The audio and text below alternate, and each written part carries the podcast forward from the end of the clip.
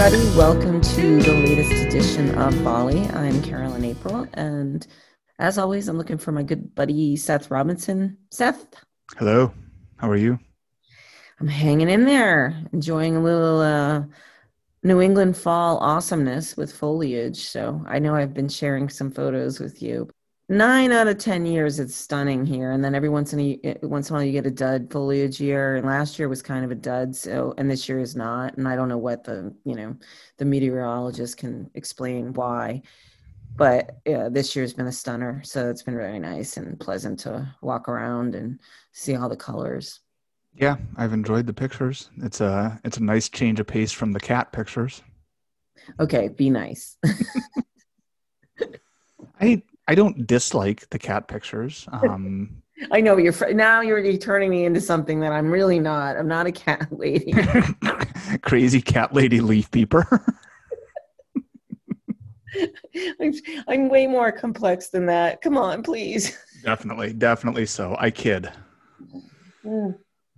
How are you doing? I'm doing well. Definitely feeling the end of the week here.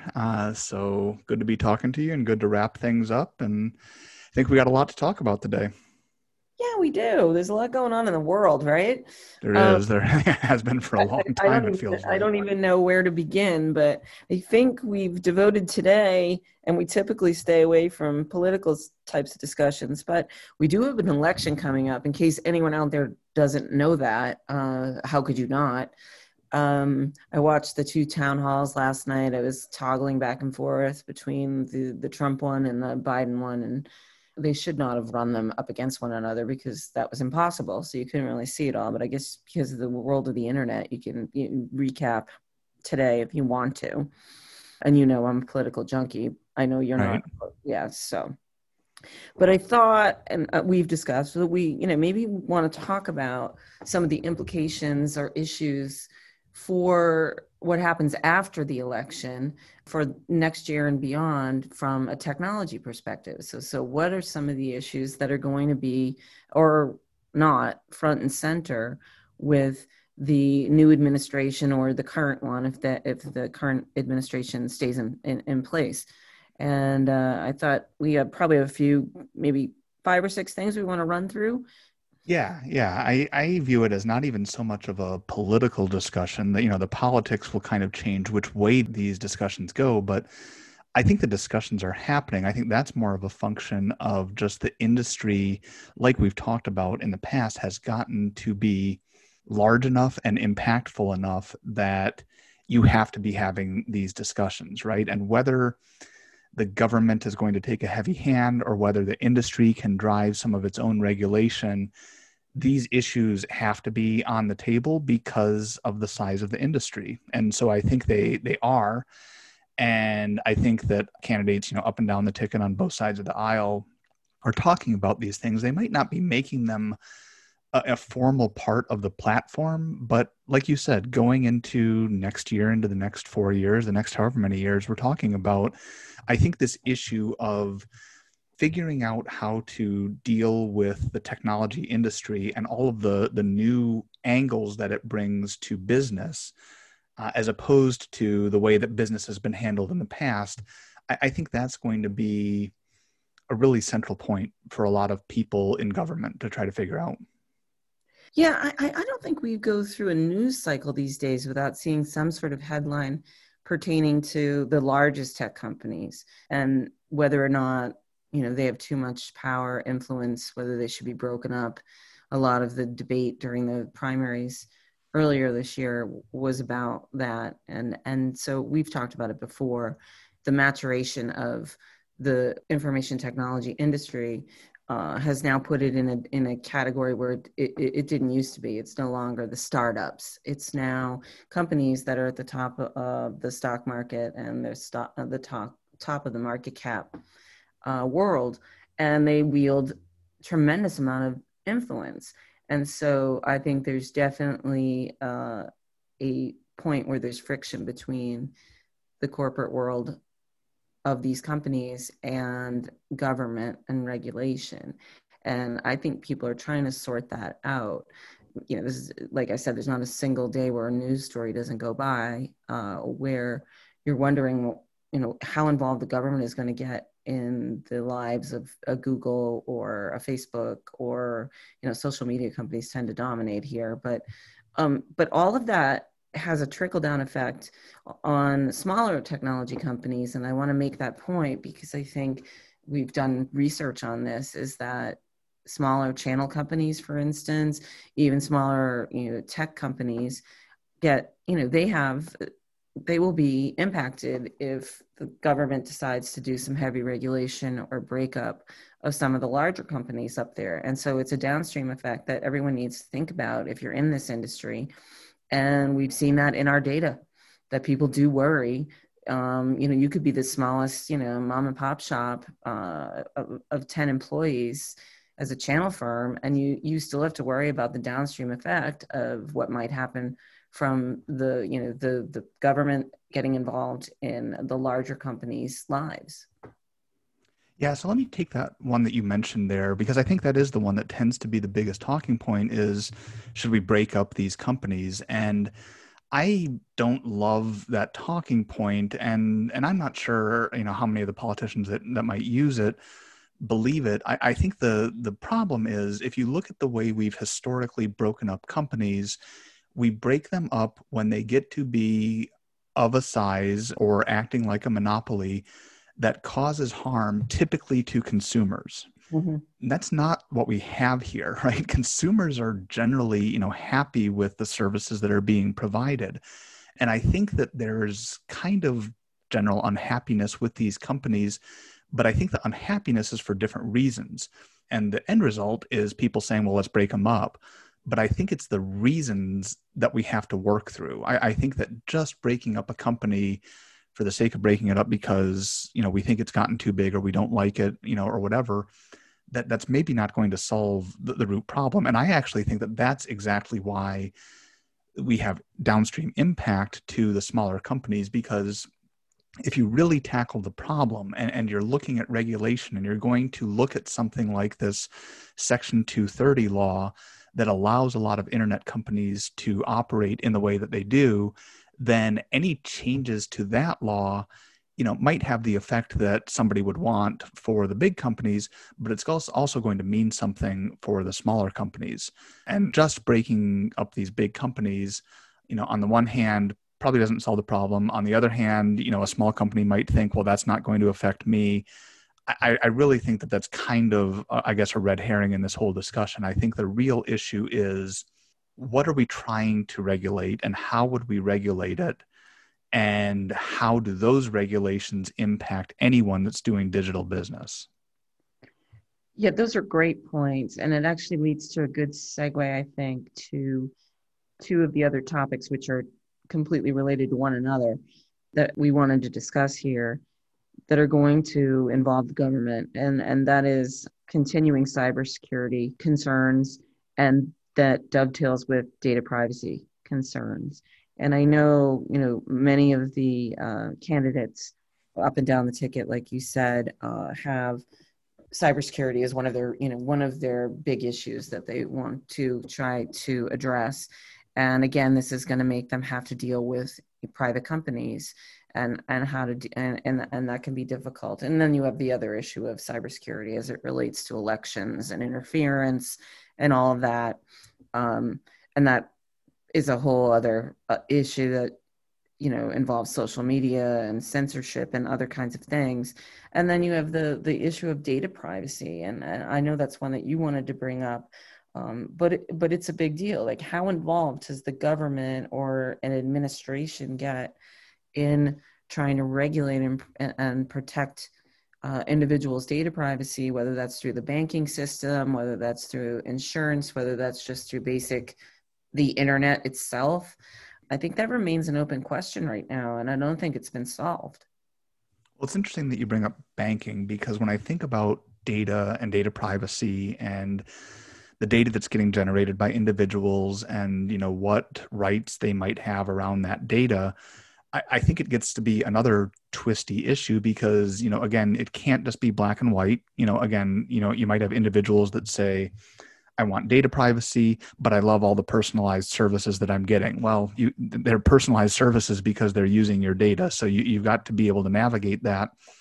But I do think that individuals' data almost needs to be treated like their money. So where they have the ability to move it around, right now you can move your money, from one bank to another, that's all thought out. There are systems in place for that, but data is, held by these companies. So you can't move your data quite as easily from one provider to another if you decided to do something different. And I think that's the part that government can get involved with is, what rights do individuals have around their data? And then transparency is the other piece. How transparent do companies need to be with how they're using the data? And I think that's where you see, GDPR type restrictions starting to come into play, companies trying to figure out how to notify everyone. I mean, I think we've all gotten a little overwhelmed by every website that you go to now telling you that they're using cookies and tracking things, and you have to say, okay. And so you do that. And it's not clear that is really getting at the heart of the issue, but it's something like that of like, how do you make consumers aware of what their data is being used for so that they are signing off, with full knowledge? And then how can they transport that data or move it from one place to another if that's what they want to do? No, it's super complicated because every company is different. If you want to regulate it from a government standpoint, so it's more uniform, similar to when I mentioned banking before, but we have the FDIC, which is sort of an insurance policy, but you feel comfortable rather than putting your money in, under your mattress, to putting it in a bank because, if something goes wrong, it is insured. I don't think we have the equivalent right now for digital information data. And I don't know the right answer for how we do that. There are lots of warnings and, like you said, signing off on cookies and all of that people go through. But there's also human nature too at play where people want what they want, but then they also want their privacy, and those two things butt up against one another. And I think that's a really tough issue to tackle. I also think when it comes to privacy that it has to be less federalist, like every state has its own rules. I think we need to have, like I personally believe for a lot of things, a more unified approach from the top down, from the federal government. That's similar to what I think about the pandemic going on right now, is not leave everything individually up to the states. And I think that has not been solved yet at all. And it's, it's multiple people's problems. It's like the citizenry has not figured out how they care about data privacy. Individual states haven't figured out how to solve the problem. And then the federal government is providing, I think, less guidance than they could be. And I don't know after November 3rd, if that changes all that much, but it's a huge issue. Yeah, I think that this is why government and industry has to come together, because I think government would say to industry, this is our objective. This is what we are trying to achieve. We don't know exactly how to do it. The old rules probably don't apply, but we need your help. So let us know how we can do it. And then industry, would work with them. And I'm sure there'd be some compromise, give and take, that type of thing. I think the situation we're in now is, I'm not sure that people are, how much they're really focused on those objectives versus looking for a win, right? And so like, if you take it back to the breakup thing, breaking up a company or having a company broken up might generate sufficient headlines that everyone moves away from the issue, but nothing's been solved. So, I will be really interested to see how this transpires. And I think that we've seen some moves from both government and industry to try to make this a collaborative discussion. Right now, in mid to late October and November is probably not the time that we're going to see nuanced discussions, but hopefully we can see it going forward. I wanted to come back to the cybersecurity that you mentioned, because so many of the things that you mentioned are around critical infrastructure. And we do hear a lot from different candidates about wanting to do things about infrastructure. And there's absolutely a technology aspect to that right now. You know, not only the cybersecurity part, but just connectivity. And if we're talking about nationwide infrastructure that allows the wheels of the economy to turn, broadband has to be part of that. And I'm sure that you and I have made it through, you know, this year, you know, pretty well with the broadband that we have. You know, we haven't really seen that much disruption from going remote, but I can absolutely imagine that there are sections of the country, you know, whether it's rural or urban, that don't have that infrastructure. And so when they were forced into this situation, it was a much bigger struggle. And so I'm sure that has to be something that politicians are aware of, and what exactly they do about it is maybe not the easiest solution, but I think we have to start being very serious about broadband being some kind of utility, you know, like electricity, water, you know, whatever, something that most people can get access to pretty easily, so that we can not only respond when we have these moments of crisis, but also create a platform for innovation to bloom. Oh, I couldn't agree more. I mean, it's as important as, you know, rebuilding our bridges and, you know, and our highways and our roads and all of that. And what's even more important is to eliminate the inequality that it creates. If you live in an area where you literally do not have A, broadband at all, or B, insufficient broadband.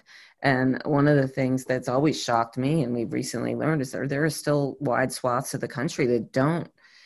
And that's unacceptable. There are kids, you know, who have had to go to remote learning, and they live in a house where they didn't really, they have no capability to access the internet. I mean, that's just unacceptable completely. Yeah. And what private, you know, companies can get involved in helping that last mile or whatever you want to call it.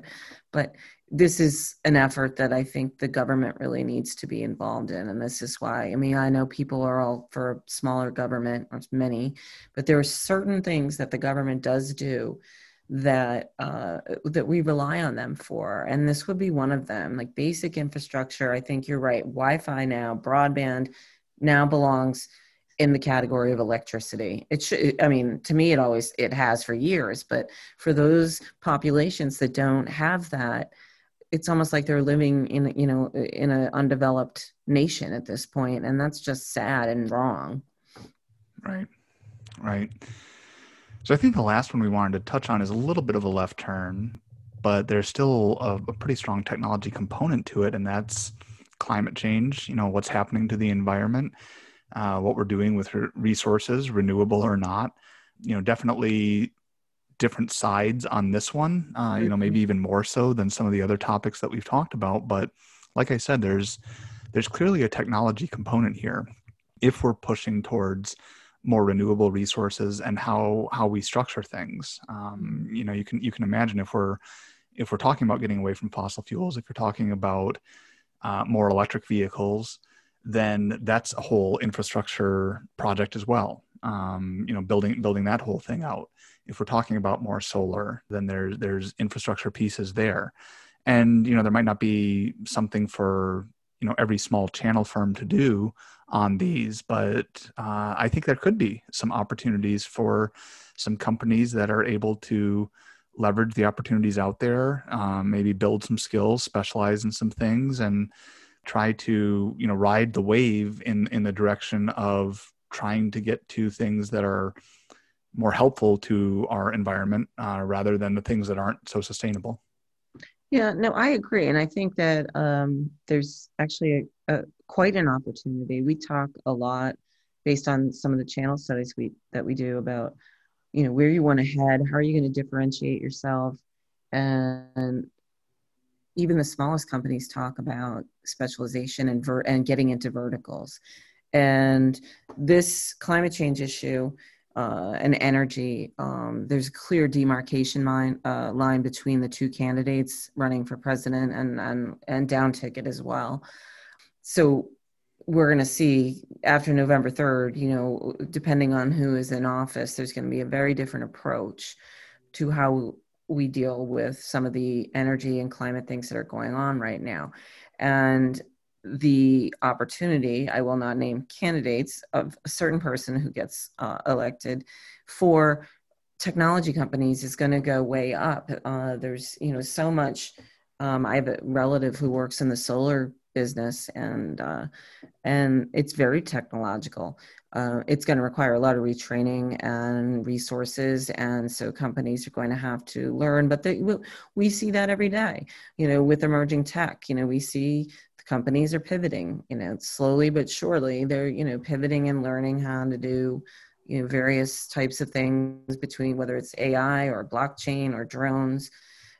Specifically, and this is another area that may be dominated by a lot of large companies. I will be truthful about that, but I think this climate change issue is going to be clearly one of the ones that is most black and white based on who wins the election. Yep. So I think that's a decent wrap up. That's us being pundits on CNN and SMC and everyone else. Yeah. We'll return to our normal technology topics, you know, pretty soon. Hey, you know, it's topical, and we don't have that many days left so before the election. So I'm going to leave everybody with this. Vote. Please vote. Yes. Get out there, vote. It looks like it's in some places there are long waits to vote, but you know, hopefully your work situation or whatever is such that you can get out there and do it somehow. I voted by mail already. So that was good easy. For you. Oh. Well, here in New Hampshire, it's like a quaint little thing to go to your elementary school and vote. And typically you don't have to wait too long. So I'll be doing that on my voting day, November 3rd, but I'm looking forward to it. I like to get my little sticker. Yeah, no sticker for me. Yeah, you don't get a sticker when you do the mail-in voting, but go mail in. Any of you out there, just vote. Anyway, this was a good talk, Seth. Appreciate it. Yep, we'll be back next time with our annual holiday episode, so I'm looking forward to that. Oh, yeah, there's so much to talk about with that. Always a good one. Scary, thankful, and wishful, right? So I will be talking to you then, I suppose. Sounds good.